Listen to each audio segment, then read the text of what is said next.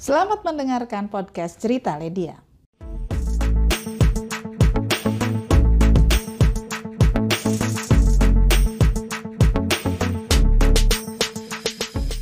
Assalamualaikum warahmatullahi wabarakatuh Sobat Ledia, apa kabar? Mudah-mudahan semua sehat dan terbebas dari COVID-19 yang sakit semoga segera diangkat penyakitnya oleh Allah Subhanahu wa taala sehingga kita semua bisa menjalani kehidupan kita dengan lebih baik lagi di masa yang akan datang.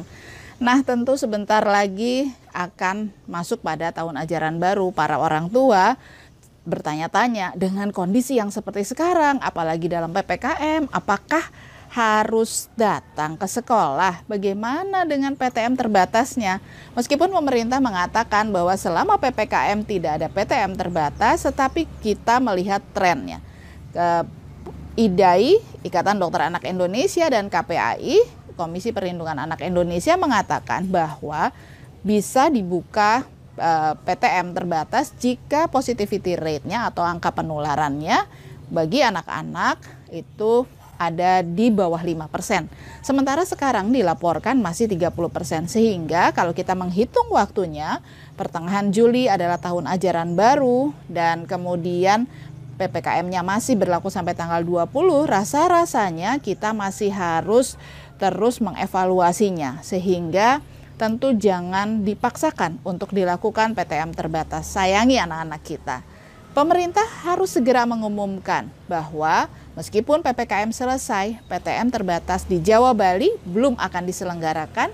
Kenapa? Agar nanti para pendidik, sekolah semua sudah mempersiapkan modul-modul pembelajaran yang uh, fokusnya pada PJJ atau belajar di rumah. Dengan demikian, mereka sudah mempersiapkan secara baik dan sudah mengantisipasi agar kondisi belajar dari rumah ini bisa teratasi dengan baik.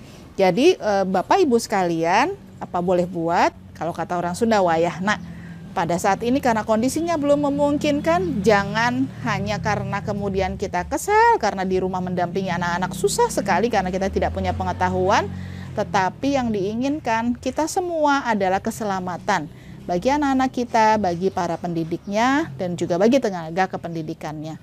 Karenanya, yuk kita sama-sama bersabar untuk terus meningkatkan uh, interaksi kita dengan anak-anak kita dalam upaya pendampingan. Bagi Bapak Ibu guru tentu perlu menyiapkan modul-modul yang lebih kreatif, lebih inovatif dan juga para penyelenggara sekolah harus sangat mempertimbangkan kondisi ekonomi kita yang sangat sulit bisa difahami bahwa sekolah memerlukan operasional tetapi orang tua juga sedang mengalami kesulitan-kesulitan dalam bidang ekonomi.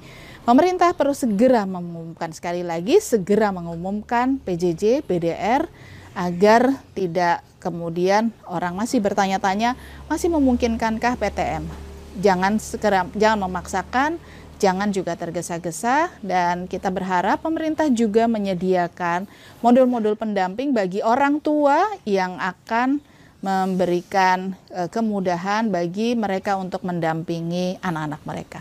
Mari kita sama-sama berdoa kepada Allah agar pandemi ini segera berlalu dan kita menyiapkan diri untuk bisa berbuat lebih baik lagi dalam mendampingi anak-anak kita. Saya Ledia Hanifah Amalia, anggota DPR RI dari fraksi Partai Keadilan Sejahtera, daerah pemilihan Jawa Barat 1, Kota Bandung, Kota Cimahi.